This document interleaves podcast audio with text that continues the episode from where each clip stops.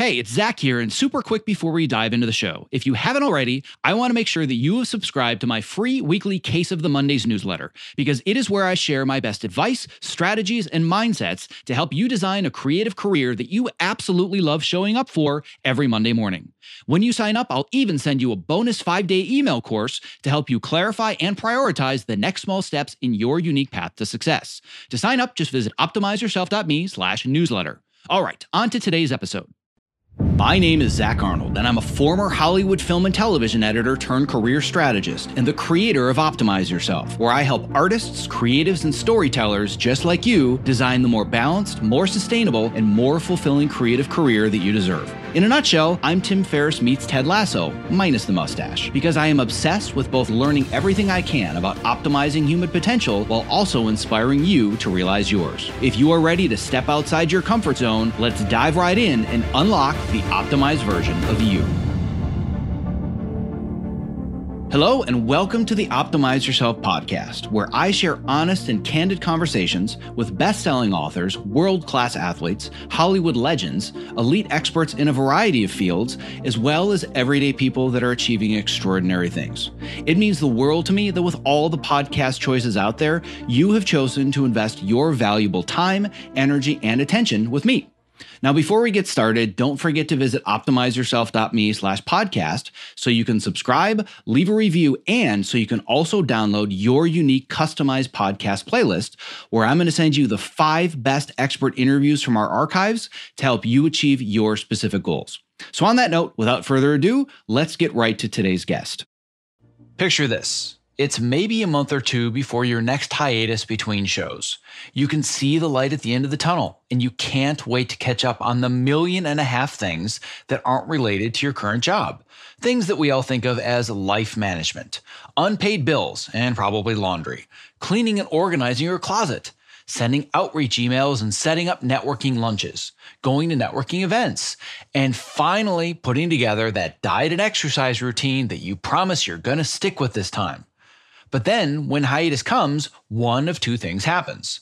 One, you spend all of your time freaking out about being unemployed and you frantically search for your next gig. Or conversely, number two, sleep, napping, more sleep, and a whole lot of Netflix. Luckily, this habit pattern is reversible if you take some simple steps to plan ahead before your next hiatus and you become more mindful of what is stopping you from getting things done. And that is just what I discuss in today's interview with film and television editor Debbie Germino. Debbie has worked on numerous television series, such as Fargo, Agents of S.H.I.E.L.D., Genius, and the recent Netflix original feature XOXO. She has also trained for and run multiple triathlons, endurance races, and last November, she finished her very first Tough Mudder. Debbie is also passionate about her mindfulness practice, as well as sharing strategies to become a more balanced, happier, and a more mindful editor at her blog, Happiness and Training, all of which we're going to discuss in detail in today's episode. Okay, without further ado, my interview with film and television editor Debbie Germino. I'm here today with Debbie Germino, who is a film and television editor, an endurance athlete, and a mindfulness student. She's the writer and publisher of Happiness and Training, which can be found on medium.com. And Debbie, you left out something very, very important in your introductory bio, which is that you are also a tough mudder. How could you leave that out? Like, come on, you and I were in the trenches together, head to toe mud. Like, come on. We were, but I'm I'm a novice. That was my first one. and it was only because of you that I got through it, I think. well, I can tell you that anybody watching from the outside would not have thought you were a novice. Uh, you uh, you did pretty damn well on that race that day, and kudos to you. And um, I'm very excited to have you on the show today. Awesome. I'm very happy to be here. Thank you. So I want to start by helping people understand a little bit more about Debbie. I want to know what it is that you're working on now how you got into it, just a, a, a little bit clear picture of your lifestyle as a film and television editor. And then we're going to start to dive a little bit more into the nuance of what some of the strategies and practices are to help you survive the insanity of being a film and television editor. So let's just start with telling us what is it that you're doing now? Uh, right now, I'm uh, working on a show for FX called Fargo. Um, By the way, that. I love how you say it's a show for FX called Fargo. Like everybody listening doesn't already know about and watch that show. I don't know. I never assume anyone knows anything. There's so much content out there these days. well, you're very modest. I appreciate that. so you're working on uh, on Fargo right now. What is some of the other stuff that you've worked on in the past, and how long have you been uh, in the the post TV, film, feature, editing, whatever industry um, in general? I started. I started about 2005. I think it was. Um, I started on a show called Smallville, and I was an assistant editor there for two seasons and then I was promoted to editor. And then after that, I just sort of, I think I, I went on to other shows. I um, followed some producers there that went on to other shows. I've worked on Agents of S.H.I.E.L.D. I've worked on a show called uh, Perception. I've worked on let's see, National Geographic's Genius. I did Genius the first season, which was uh, about Albert Einstein, and then the second season was about Picasso. Um, those were really fun to work on. And then uh, just before this show, I start. I worked on a Hulu show called Wu Tang Clan, which was really fun to work on as well. And I've done a um, a Netflix movie called XOXO, so I've kind of done I've I've done mostly television, but um yeah, I've been working, been pretty lucky, been working steadily since since I began. Now clearly you must not listen to the show because you just made the cardinal sin of using the L word. You you did not get lucky. I don't believe in luck. I believe that if you're crossing the street and you get hit by a bus, yeah, that's kind of luck. Outside of that, the odds of you having worked consistently in this industry for the last 15 years has anything to do with luck. So what is it that you think has made you so consistently good at what you do that you've basically been doing it since 2005? Well, I guess oh, that's a tough question. I am gonna, you know what? I'm going to rephrase it because everybody hates that question. if I were to ask one of your colleagues, friends, directors, producers, what makes Debbie so good at what she does? Then how would you answer that question? Well, number one, I enjoy the work and I enjoy the collaboration. And I try to be pretty pretty easy to work with in the bay, you know. I always I always heard stories about editors who who would be difficult and would, you know, argue with argue with notes or changes or would would would sort of say, "Oh, that's never going to work" or something and my attitude is always, well, let me just, let's just try it. You know, even if it's in my head thinking that's never going to work, I'm just going to try it and show them. It's, it's always a lot easier that way. And I think people appreciate it. And, you know, and I also try to come with, with ideas too. And I try to always show, you know, alternate versions of things or try to anticipate problems that people have and try to come up with solutions for the problems you know rather than just saying oh well this isn't working and blah blah blah. I, try to you know kind of have an idea about what we could do to fix you know whether it's a script problem or a, you know something was directed wrong or there the acting wasn't up to par or something. Um, you know i try to just sort of offer solutions rather than just sort of you know not giving not giving any kind of answers to people yeah and i would put all of this in the category of uh, soft skills which are the skills that are uh, certainly if uh, not taught at all much less taught in our industry where really everyone focuses on either learning the tools themselves, learning the organization, or learning story, but all of which are still pretty much the hard skills of being an editor. However, being great in the room and being able to manage a room is a much softer skill that I feel that very few people focus on or see as important as the, the hard skills of being a storyteller or being a technician. So I'm curious, and it sounds, I mean, the, there's no doubt in my mind, and you and I have never worked together before. We've never shared a wall. I've never seen anything that you've cut other than maybe by default not realizing a few of the episodes of Fargo might have been yours. But I haven't done a deep dive into analyzing your editorial choices and your storytelling skills.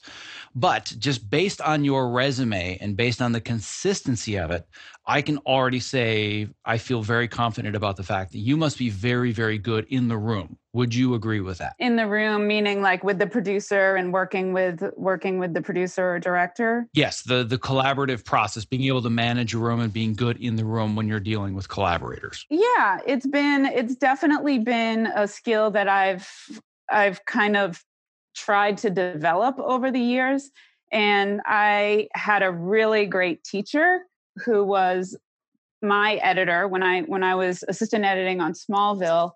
The editor that I worked for, her name was Andy Armaganian, and she was fantastic. And this was back.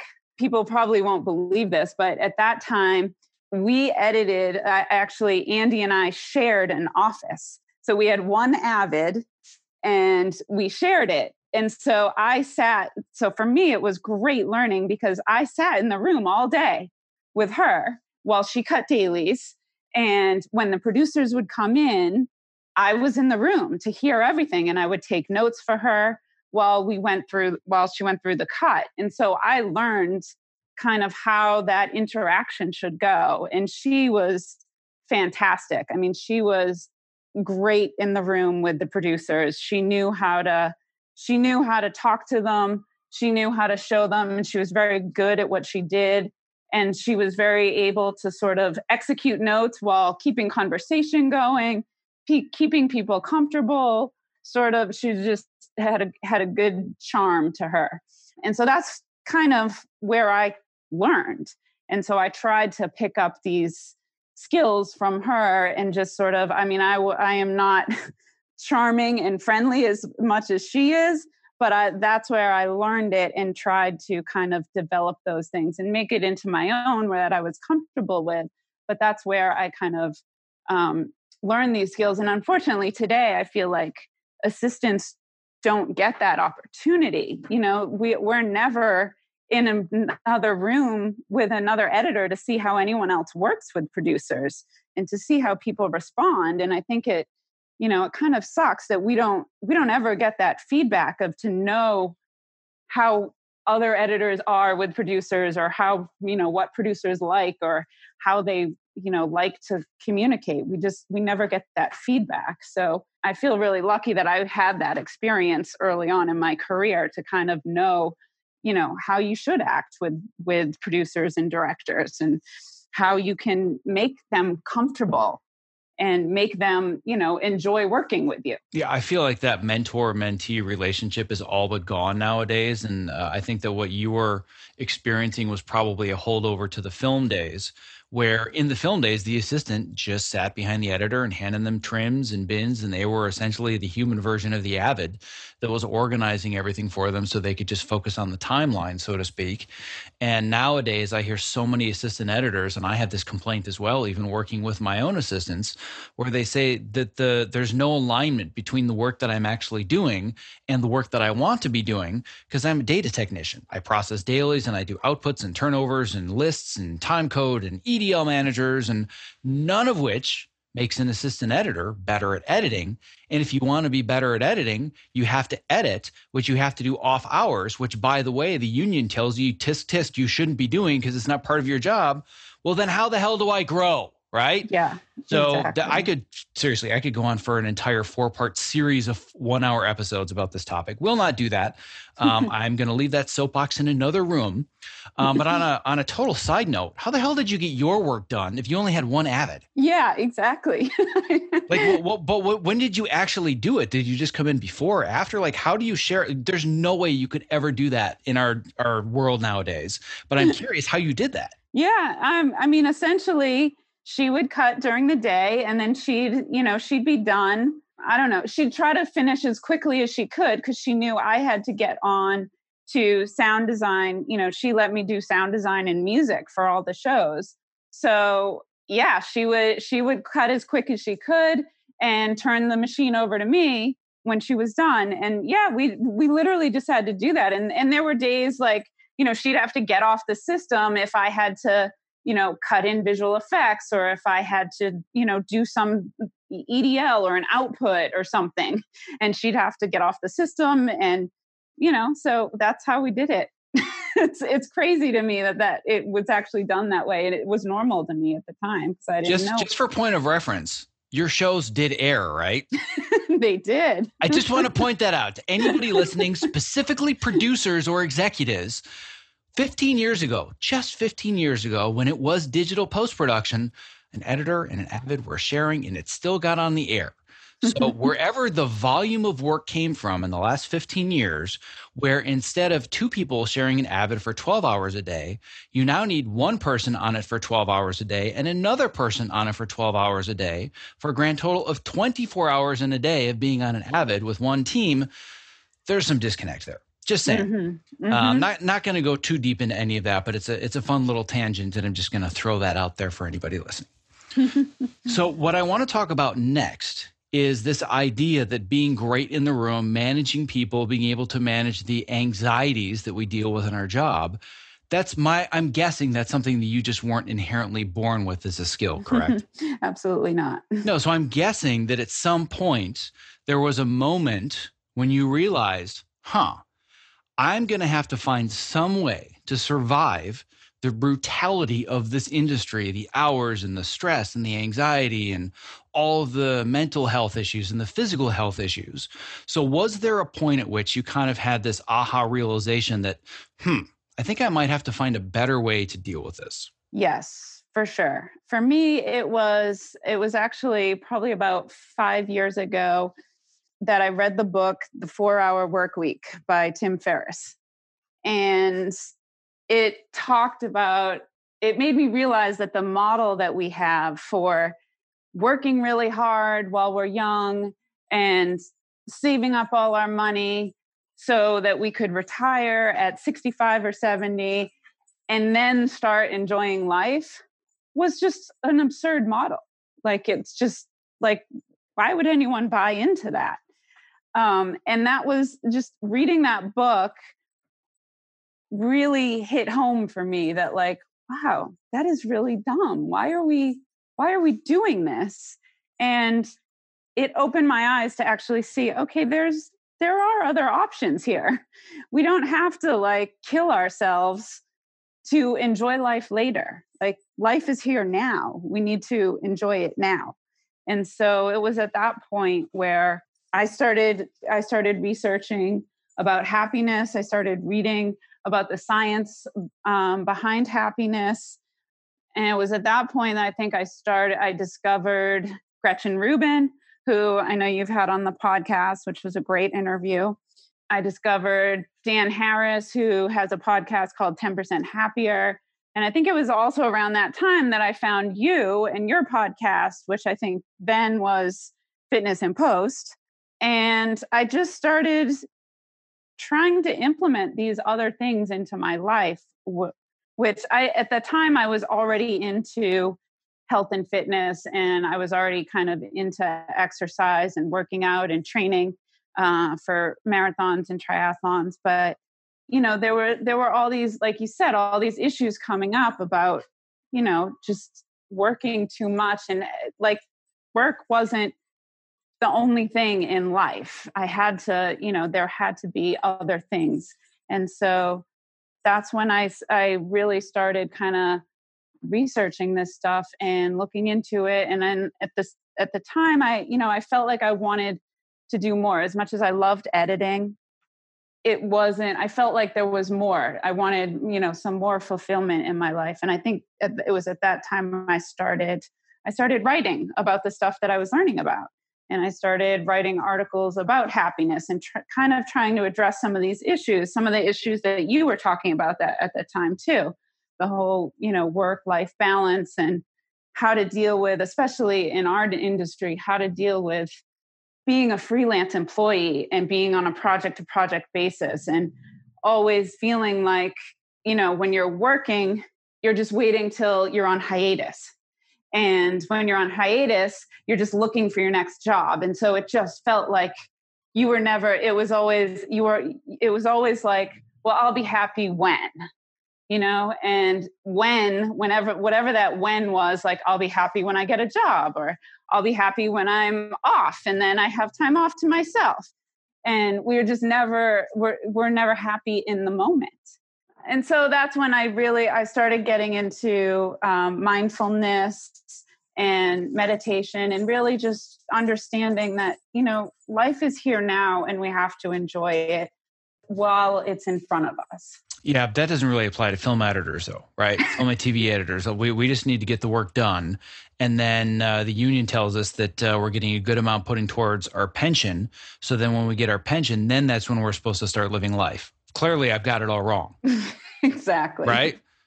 Exactly. Because the hiatus just never comes ever right? Mm-hmm. I hear, oh my God, I hear this all the time. I just had this conversation on a coaching call this morning where somebody says, yeah, I wanted to do this and that and the other thing, but you know, I just, I'm just going to have to wait until the hiatus comes and then I can get started. Yeah. But then I'll have people, and it's just it's so funny. If I could just play all of these calls together, you hear the these competing viewpoints where somebody says, Well, I can't focus on my health or my well-being because hiatus needs to come first. And then I have people that will come to my calls that are maybe doing introductory calls that haven't signed up yet. And they'll say, Well, I really want to get into health and fitness and well being, and I want to start taking care of myself, but I can't because I'm looking for work right now. So I'm going to really focus on this stuff when I have the stability of my next job. Well, when is it? Mm-hmm right? Mm-hmm. Like, which mm-hmm. one is it going to be? We get in this endless cycle where we think that we're going to take care of ourselves when the next hiatus comes, but there's no way that there's time to do that because when the next hiatus comes, then we need to find the next job. And it's just this vicious cycle that comes over and over and over. And the only time to start doing this stuff is now. Exactly. It, it becomes an endless rat race, right? Like, we're just in this cycle of like, well, you know, when this comes and I'll have time. And it's like, no, you've, we've got to do it now. Um, and the thing with like the thing that i've discovered is that work life balance is is not about having everything equal at the same time you know? It's about figuring out what needs priority but also keeping everything else in place you know while while certain things will take priority and will require more of your time at certain times but all those other things all those other facets of life that need to be managed they still have their place. And it's just about shifting around the the quantity of time in each one of those little facets my sincerest apologies for the interruption, but if you're a creative professional who spends long hours at your workstation, not only is the following promo not an interruption, but listening has the potential to change your life. Because working with a Topomat underneath you at a height adjustable workstation is a game changer.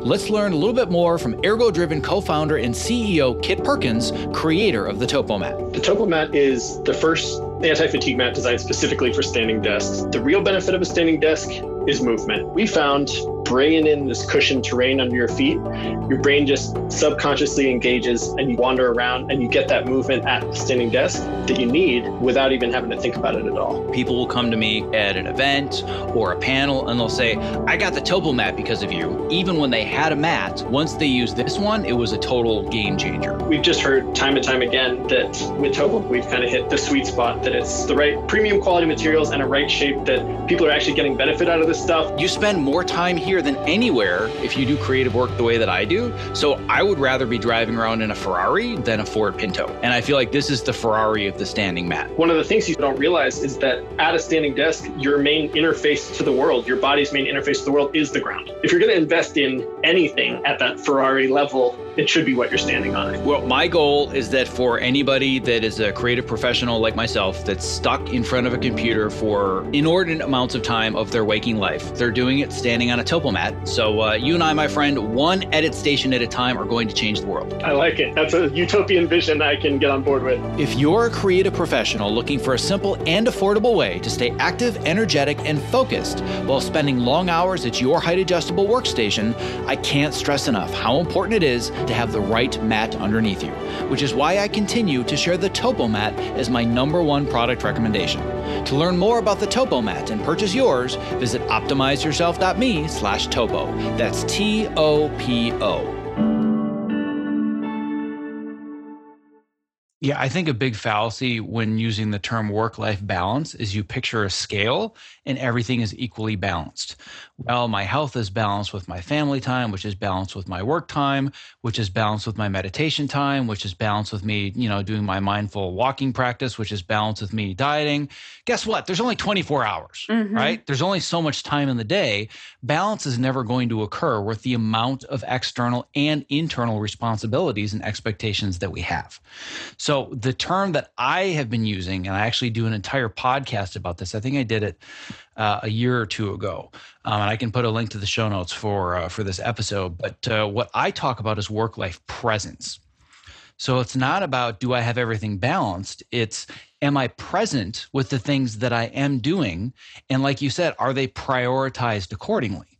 So if I'm working on a show, like I just got off of uh, finishing Cobra Kai, which is going to be timely for uh, for our conversation coming up. But I went through this transition period where, and this is something I talked about with Walter Murch a couple of years ago as well, where it's kind of like you have the hiatus flu.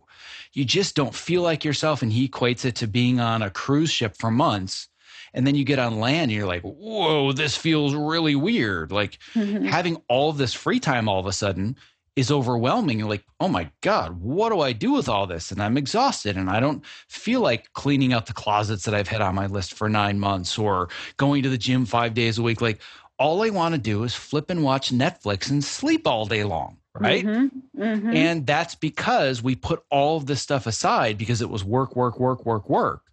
But like for me, I know that if I'm going to be on a show for four or five months, that most of my presence is going to be towards that show, being creative for that show and putting my time there. But also knowing that even though on the scales, the number of hours with family is less, I need to be equally present with them because that's still important. But then there are other areas of presence when it comes to the website, when it comes to the podcast, with blog articles those things just aren't going to happen. So, what I will do is I will plan in advance and I will bulk process them. So, to the outside world, they're thinking, oh my God, he's on Cobra Kai and he's training for Ninja Warrior and he's doing podcasts. How is all this possible? Mm-hmm. Well, it's not. I don't want to set an unrealistic expectation. It's because I very, very strategically plan my time so I can bulk process the things that I don't have time to be intentional for. So my ninja training, the quantity of it goes down, the quality does not, but the quantity goes down. I do almost nothing website related, and all of that was done beforehand. And all of my energy creatively is going into editing the show, but I make sure enough physical energy is left over for my family.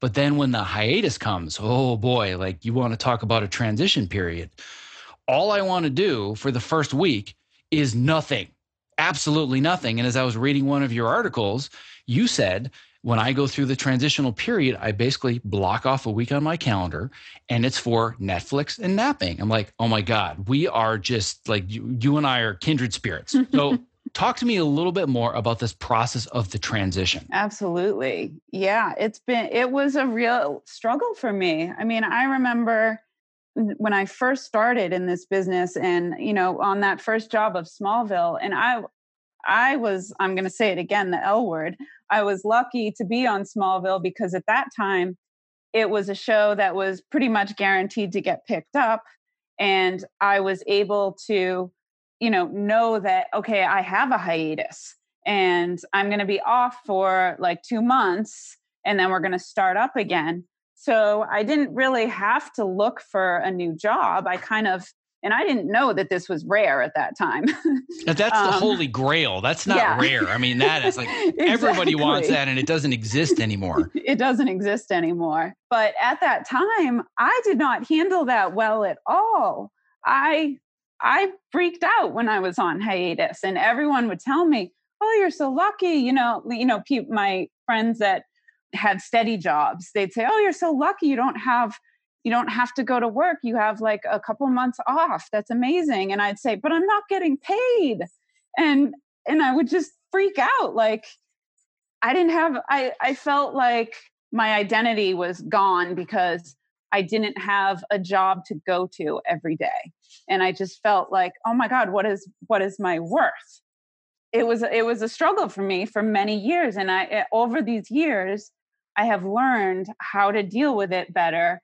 Um, and I have learned that one thing that I do is keeping a routine, like keeping my same routine. You know, a lot of people, I know a lot of people, you know, go on hiatus and they're just like, oh, I'm sleeping all day and I'm just like wasting my time. And, you know, and for me, it's more about, okay, I have a routine in the morning. I, I exercise pretty much every day.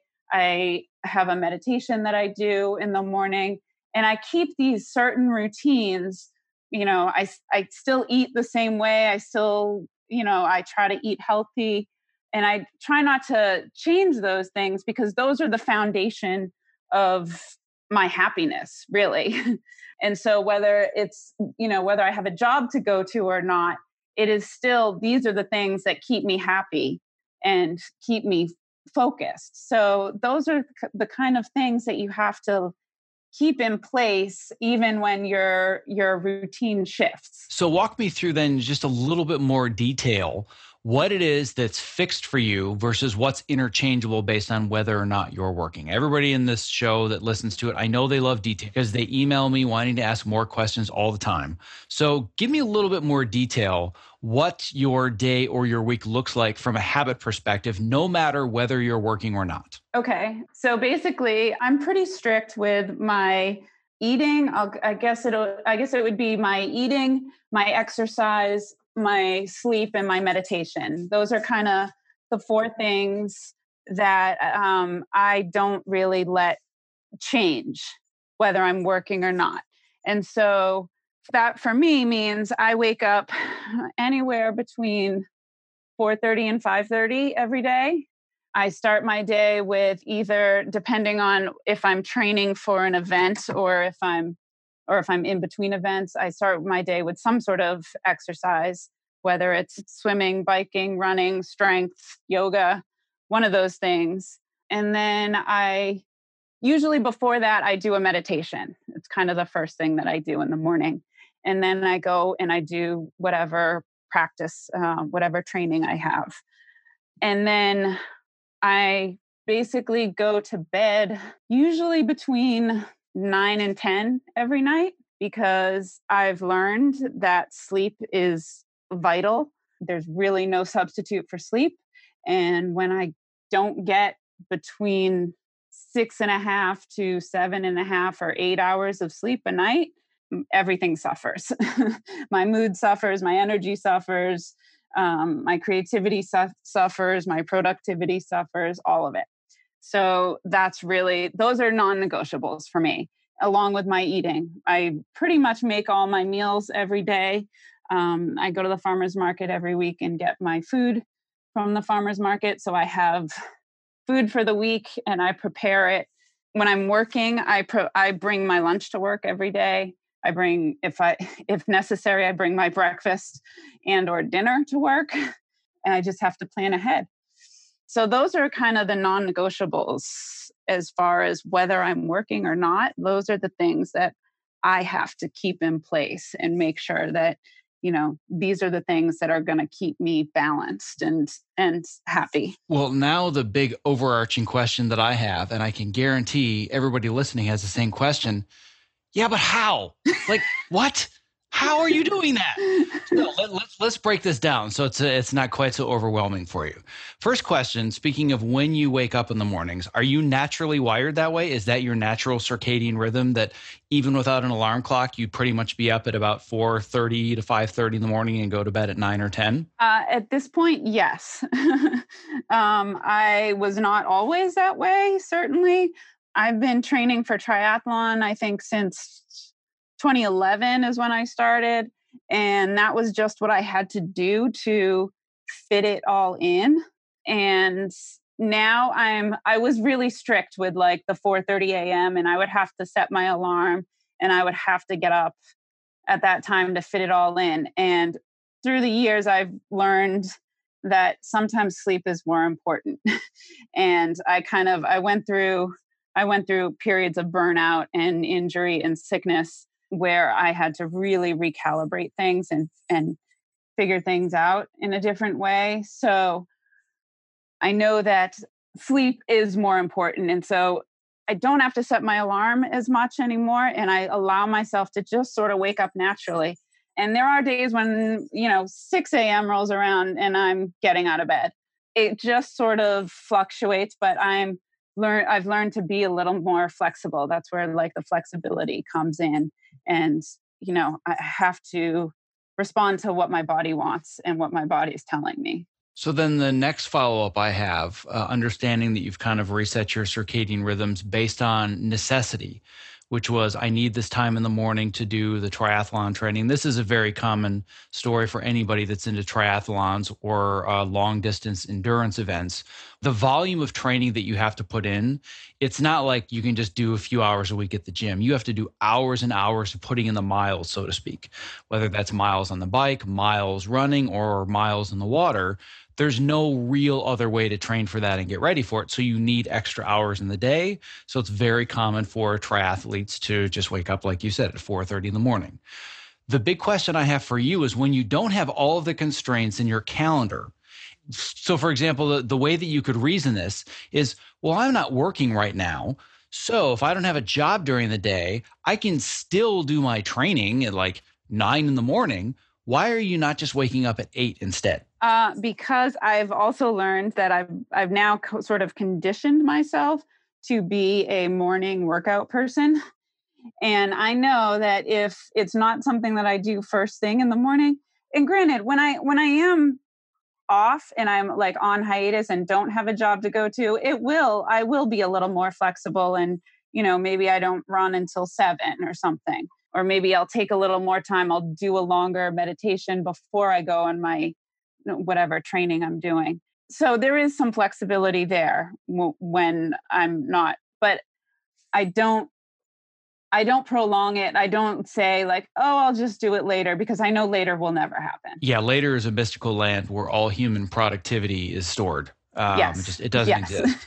Um, yes. But I think that I think flexibility is so key because it's one thing to say, oh, well, when I was working, I was waking up at 4:30 and I was already doing intense exercise at 5:30 and I've slept in and it's 5:45. Ah, screw it.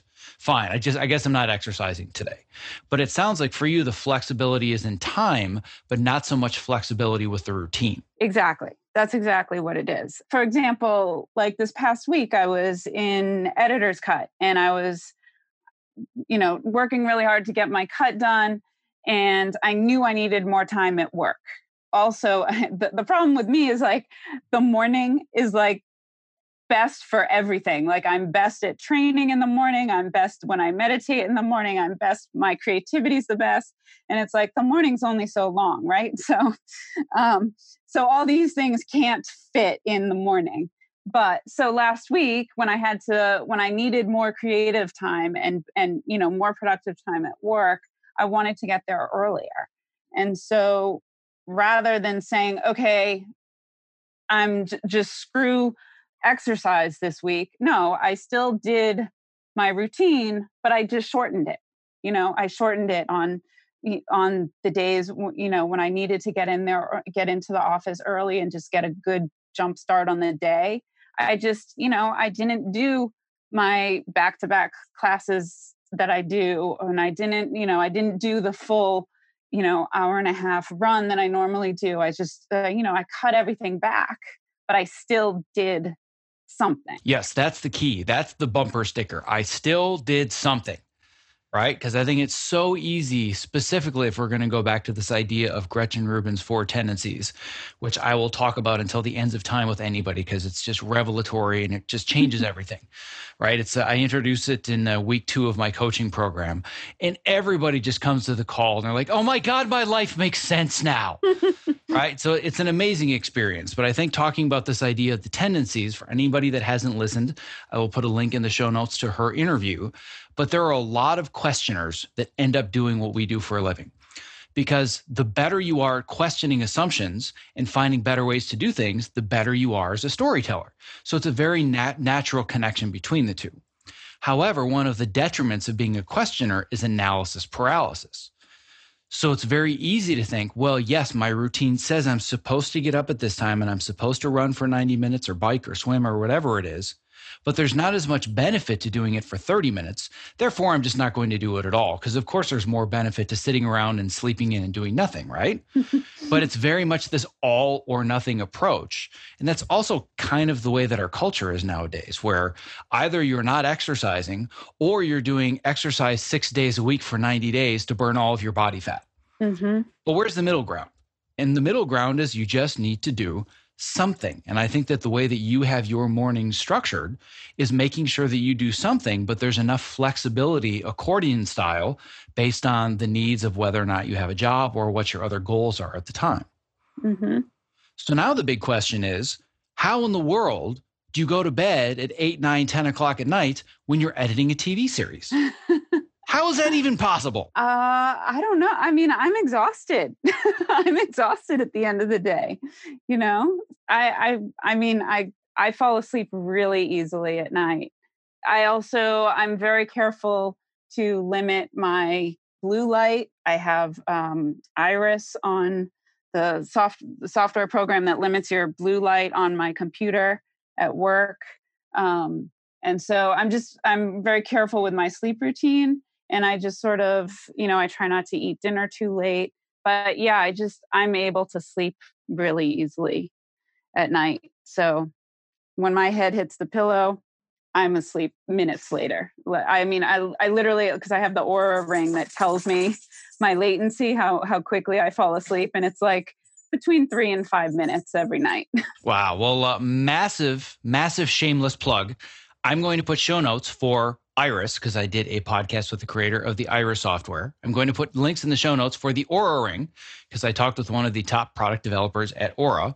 And I'm also going to put a link in the podcast to my interview with Shawn Stevenson, where he talks all about simple actions that you can take to improve the quality and quantity of your sleep. So I'm going to just just put a whole smattering of things that are going to help uh, answer any follow up questions the audience may have about that. But I guess the the larger question that I still want an answer to is not so much how do you literally fall asleep at eight or nine or ten o'clock. How do you have all of your work done to be home in time to do that on a regular basis when you're on a show? well, it's pretty consistent. I will admit that Friday night I was there till eleven thirty. Um, so I did not quite make my bedtime, but I, for the most part, yeah, I I like I said, I start early. If I, you know, if I know I have a lot of work to do, I start early. I've been lucky not to have a a lot of producers that like to work late, which I know is just sort of you can't if if that happens, you can't really there's not a lot to do. Though I, you know, I do kind of say there are times when I've said to producers like, "Hey, I, you know, I'm sort of at the end of my rope here and i can't and i you know i have a dog to get home to and i can't work really late. I've had to do that a couple times. It's not you know it's not easy but for the most part you know i don't i just sort of get my work done. I i work in time blocks so which i know you talk about. I was going to say insert mm-hmm. five more shameless plugs here. Yeah. Yeah and that i mean that's huge for me. Like i just i keep that i keep to that as consistently as i can and that really i mean i find that so effective for my productivity is just working in time blocks. I work 48 minutes and then i take a 10 minute walk and i do that throughout the day. Obviously when i'm working with producers that I can't adhere to that. But you know, uh, I find most of the time producers don't like to sit in the room that long, or at least most of the ones that I work with recently. They're always very, very busy and don't have a lot of time. So they generally sit in the room and, you know, give notes and then go away. So again, you know, the time blocks is huge. It's it's like I feel like it's made my productivity so much more um, efficient kind of generally what I do, what I do, and I you know I just try to I try to get out as quick as I can. I have spent almost 10 years now raving about how much I love my Topomat, and I have finally discovered what I now consider the Topomat of desk chairs, the QOR360. The QOR360, spelled Q O R, is designed to keep me constantly moving while seated in an upright and balanced position. To learn more about how it works, let's hear from QOR360 founder Dr. Turner Osler about why he created the QOR360 active sitting chair. When you sit badly, you sit badly for many hours a day. And that's really what the problem is. It's very hard to make yourself get up and do jumping jacks every half hour. But if you just swap to a chair that requires you to be muscularly engaged in order not to fall off, it's an easy bar to clear. For the procrastinators out there who hear all the statistics and know how bad sitting is and it's the new smoking, and they're thinking that's something I'll worry about in a few decades, you're going to feel the effects of having more energy at two o'clock in the afternoon or four o'clock in the afternoon that day. And that's the whole point. Your core muscles will be stronger. You'll have less back pain. All of this will make you more available for the rest of the pursuits of your life, your kids, your hobbies, your whatever. For those of us who need to practically live in front of computers to do our best creative work, the QOR360 is going to level up your game. Keep your body moving and keep the creativity flowing. To learn more and purchase what I consider to be the Topomat of desk chairs, please go to optimizeyourself.me slash QOR360. That's optimizeyourself.me slash QOR360. I don't think that my parents have ever mentioned to me that I have a twin sister separated at birth, but I'm starting to wonder because it's getting eerie how similar our processes are. And I didn't know any of this going into this this call, by the way. Um, so I don't want the the audience to think I had some ulterior motive.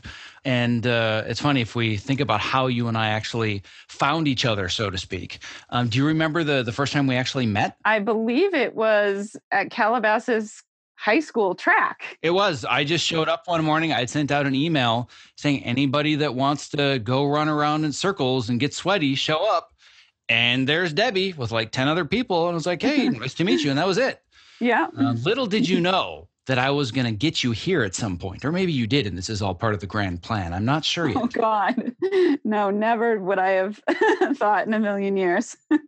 but I think it's funny. I'm going back to this idea of doing all the triathlon training. One of the questions that I had asked you right before we were officially recording on the show I said to you, which terrifies you more, the starting line of a Tough Mudder or recording the show today? And what was your response? Oh, this show, absolutely, hands down. and do you remember why you said that? because I don't talk. I don't right, but but the, the the key was you said because the other one I do more often. Exactly. Right? Exactly. Maybe not Tough Mudder specifically, but when it comes to events, you've been doing these really hard endurance events for years. Mm-hmm. So the only real component of this that you weren't as familiar with was swinging on rings and, you know, going through tunnels covered in mud and whatnot. But as far as the mentality of having to endure something difficult, you've you're you've kind of been there, done that for almost a decade now. Mm-hmm. Right? Absolutely. Um, so so it's all about doing something consistently so you can become more comfortable with it and it doesn't scare you as much. Yeah. So, all that to segue to my next question, which is all of these things about your morning routines, your evening routines, your time blocking, all this is fantastic. But there's no way I can do all of that. It's just too much. I just don't know where to get started and I'm totally overwhelmed. So, let's say that we're talking to somebody right now that is saying, I'm about to finish my current job. I'm not sure if I have another job or not, but I know that most likely I have at least a month or two where I'm going to have to find some semblance of a structure to my life. I'm horrible at structure if somebody else doesn't give it to me. Where do I start? Yeah, yeah, yeah. Um, great question. I think it's about initially finding finding a, a routine, keeping with keeping with the routine that you had when you were working but in that first you know when you have that that first week when once you finish a job we always think we're going to be gung-ho and be like oh i can't wait. I have all this stuff this huge list of stuff that i want to get done and i'm going to have all this time to be able to do it. And then it happens and we freeze up or at least i'll speak for myself. I freeze up and i'm just like i feel like i'm paralyzed like oh my god this is what i've been waiting for why am I so scared? why is there like all this anxiety coming up? and I've just found that like these transitions, it's just all it is, is it's change, right? And as humans, we're not used to change. We don't like change. We it makes us nervous, it makes us fearful, it gives us anxiety. So when when we enter into change, we kind of, you know, it's like that fight or flight, you know, you kind of or freeze. And sometimes you freeze and and you just end up like numbing out and watching Netflix all day. well, so what I've done is sort of figured out, okay, well, let's build that in. You know, I know what's coming. I know the anxiety is coming. I know the fear is coming. There's a change in my routine. I don't know what's ahead. I don't know what job might be coming up next. So build in some time to allow that fear and that anxiety to be okay. Like just be okay with it. And you know, give yourself some time. So allow yourself to to sleep in a little bit later and allow yourself to you know maybe watch netflix for for a day or two and sort of build in that routine where you can allow yourself the fear and don't beat yourself up about it. And so that's that's what it is. It's like finding that self compassion and not beating yourself up when you waste some time watching netflix. And what i like to do is think of one thing. So one thing that day like okay i'm going to send one email today to network for next for a new job. And then once you get that done then you can go do your Netflix or you can, you know, just, uh, you know, waste the rest of the day. But then at least you've checked something off the box, you've done something, and then you can, you know, it's it's a way to sort of ease into that anxiety, give yourself the idea that you've completed something. And then you can, you know, and then you can let yourself off the hook a little bit and not be so you know self-deprecating when you end up you know freezing and wasting the day or suppose you know quote wasting the day um, you can you can allow yourself build in time for that yeah, I think that all of this is absolutely key, and I think that uh, if if I were going to have one giant flashing neon light that has one word on it, it's acceptance. And I think you've already alluded to this. You just have to accept the fact that there's going to be a transition period. You have to plan for it. Uh, one of the terms that you used in one of your articles that you, when you were talking about this transition, which I love, which I know so many people will identify with, it's this idea that you become an expert procrastinator. I never heard that term before, but I love that an expert procrastinator and I'm I'm right there with you too. And one of the the processes that I go through that I think is similar to accepting the transition. In my mind, the term that I use is I just got to get this out of my system, right? I desperately just want to sit and veg out and do nothing. So there's two ways that I can go about it. Either I can desperately fight against that and I can kind of half-assed write the emails or write an article or do whatever I need to do that makes me feel productive or clean the closet, whatever it might be, always thinking, oh God, I, this is really hard. I really don't want to be doing this. I just want to watch TV, right? The other side of it is I allow myself a very specific amount of time. So I'll say, you know what, for the next week, other than whatever the most important obligations are in my calendar that I've already created as commitments, I have no other commitments other than I'm going to do nothing and get this crap out of my system. Right. So for me, it was a little bit more sporadic than having one week broken up. Um, but I'm sure you can relate to this as well, at least from the editor perspective. You get to the point where once you lock picture on the end of a show, you kind of don't have to come in that much, but you're still kind of needed to come in if there's like a fix here, you have to be on whatever it is. So you can't just disconnect and turn off your phone and your email and like become a hermit, right? So for me, that period was two weeks. So I said that for these two weeks, there are some things that I want to get done that are life management related, but they were pretty small things, just like, you know, I need to to get this taken care of or that taken care of, whatever it was. But it didn't take a lot of energy. It was just kind of, you know, low energy, busy work. And then that was coupled with me watching copious amounts of The Office. but I wasn't, I didn't feel guilty about it because I'm looking at months and months of months in front of me of productivity that I already have mapped out on my calendar. And I'm just as intentional or present, this idea of work life presence. The thing I'm being most present about is doing absolutely nothing. Well, it seems like that would be a waste of time, but that has given me so much more energy. And it's like as soon as I got that out of my system, it's like somebody turned on a light switch and oh my God, I can't turn it off. There's so much creativity and I'm back into the routines, but I wouldn't have this momentum if I hadn't just given myself that week or week and a half to just watch TV. Absolutely. Absolutely. And it's like, you know, it it all really comes down to uh, self criticism and self judgment and what we're deeming like productive or not productive. And so for you, you know, you found that two weeks of, you know, being able to, to, you know, take that rest that you need is okay. And you become okay with that.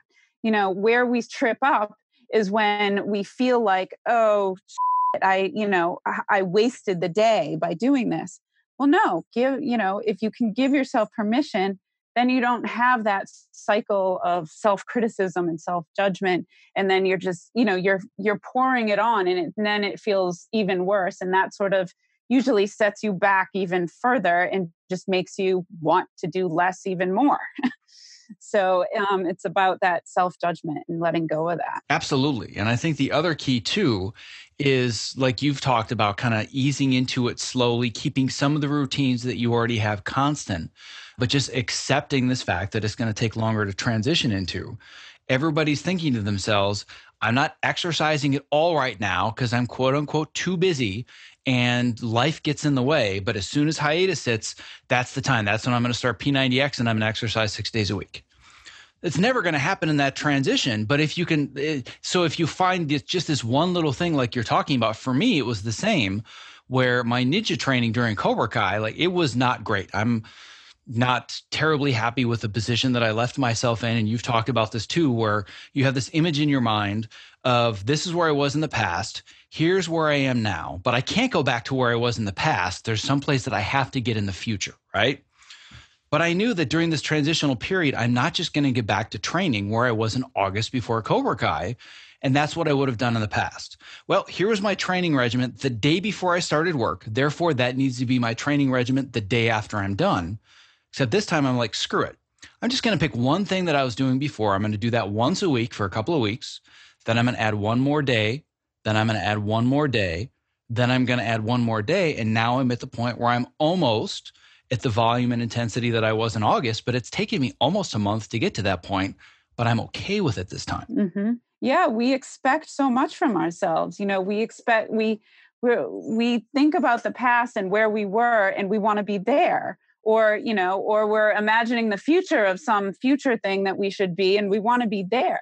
Well no we have to start where we are you know and and recognize that you know where we are now is different than where we were in the past. And and like you said you know you you can't expect to just pick up where you left off in august in your training you know you've got to you've got to ease back into it. And so that i think you know what you're doing is is a perfect example of how to ease into that and just accept where you are and not expect where you know not expect your body and your mind to be in that same place because it's you're completely different. It's just you know it's months later and it's different. Well one thing that i will say that i'm still very guilty of to this day maybe even as early as last week um, and as i was reading one of your articles i was like yep that's me and i got to work on that I want you to tell us a little bit more about the story of this woman that you had reached out to and had spoken to when you were, I believe, at the gym or at yoga or something, and were expressing your admiration for how well she's doing, how much weight she had lost. And her response was, Yep, I'm getting there because I am so guilty of this. So, talk to me a little bit more about that. Yeah, absolutely. I mean, this is just, we're, we're constantly saying, I'll be happy when, you know, we're constantly living in this idea of some future me that's going to be you know beautiful and perfect and you know thin or fit or whatever it is that we're desiring. And so yeah it was this woman at the gym who who had really i mean she had transformed herself. Um, i've been i've been taking classes with her for for years and she was not by any means had any much weight to lose but she had really slimmed down and toned up a lot. And and yeah i commented to her and she you know she said yeah i'm getting there. And it just it struck me as like she has no idea. Like she looks in the mirror and she does not see the progress she's made. And i think we all do that. You know we all because we're all living with ourselves every day and we don't we don't see the progress that we've made and we don't allow i think even even more is we don't allow it you know, because I've been there before with my triathlon training. And it, for me, it took me kind of losing it all to see where I once was and see how the progress that I had made. And so it was, it was that for me. I got, I got really sick a couple years ago and I kind of had to, I had to stop training and I had to, it was, you know, it was really hard for me. I kind of lost that whole identity of myself. At that point, I realized, I started to realize, wow, I really had made a lot of progress. And I really had really transformed my body. And I had, you know, hit certain levels in my training that at that time I didn't even realize. Like, I don't think I didn't, I didn't recognize that. And so it really instilled in me the idea that like I need to, I need to pay attention to right now and I need to honor wherever I am right now and just accept it and love it. We don't love where we are now because we're so busy thinking about how great we're going to be later. You know, once I do all this and once I get, you know, once I get this great job and once I lose this weight and whatever it is we're thinking about, you know, well that's that's like what what uh Pema Chodron says this great thing that um she's a um, a Buddhist American Buddhist nun, and she talks about how self improvement is sort of a subtle form of aggression towards who we are right now. And it's so true. Like I really realized that that you know it's great it's great to want to improve ourselves and get better at things but where we're getting tripped up is we're not accepting. That's sort of it's almost like we're rejecting who we are right now. We're saying we're not good enough and we're not enough. No we're enough. Like everything that we have in ourselves right now in this very moment is enough. And that's where we we kind of we lose it you know we forget that and we don't we don't appreciate that and so for me i really feel like um it's about finding finding gratitude and like you were just saying acceptance you know accepting where you are and loving that you know? Just we still we only have this one moment right now we only have now. And so we have to find a way to be happy with that. Yeah and uh, that's of course much easier said than done in my mind, I, I've I'm very guilty of the I'm getting their response, and I've been very aware of it maybe for the last six months, where when I've said that to people, it almost kind of it's like off putting to them, right? So what I've had to teach myself is to respond with "Thank you, I appreciate you saying that," and that's been a struggle because you're right. Like w- what everybody sees is me right now. And when you compare me right now to me five years ago, pretty drastic transformation so they are seeing me at this present moment and making a comment about me at the present moment. What I see is the version of me that I'm not compared to who I was supposed to be on this given date. So it's a matter of, well, by this period of time on the calendar, this is how much I was supposed to weigh. These are the skills I was supposed to have. This is how much in my mind I was supposed to be training, but I'm not there. But all everybody else sees is all the work that I have put in. And that's all about being aware and being in the present moment, which is something that you have spent years cultivating a practice of doing.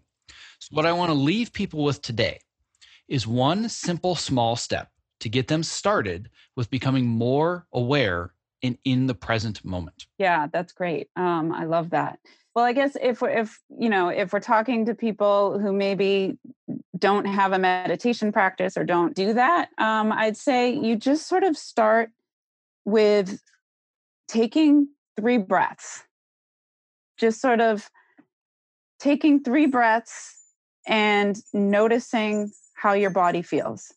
And it's going to be really hard. You're going to think like uh, even I mean it sounds really simple, but to actually notice how your body feels while you breathe in and breathe out like your mind's already going to be off you know you'll you'll get through an inhale and an exhale and then your mind's going to be like thinking about dinner or you know this is stupid or it's going to it's it's going to have a thought there um, and that's okay you know it's just about the practice of training your mind and training it to stay present. And it's the ongoing thing. And so, to me, you know, if you wanted to start somewhere really small, it would be, you know, just taking three breaths in the in the morning, first thing when you wake up. You could do it when you're lying in bed. You can do it, you know, you could sit down and do it but whatever whatever and you won't remember either if you're not used to doing this you have to you know you have to um practice just even remembering to do it because it doesn't come naturally. This is something that we have to train ourselves for.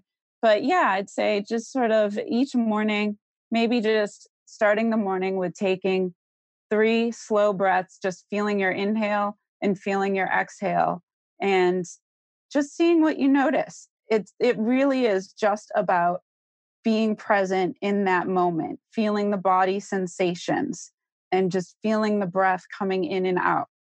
That simple thing can actually it, it, it really is profound because if you have if you if you're someone that wakes up with anxiety or depression or or any of those things or just a lot of emotions just getting into the body can really start to open you up to just sort of see that things are okay generally you know and you can you can just feel you can feel how your body responds when you slow down and just breathe.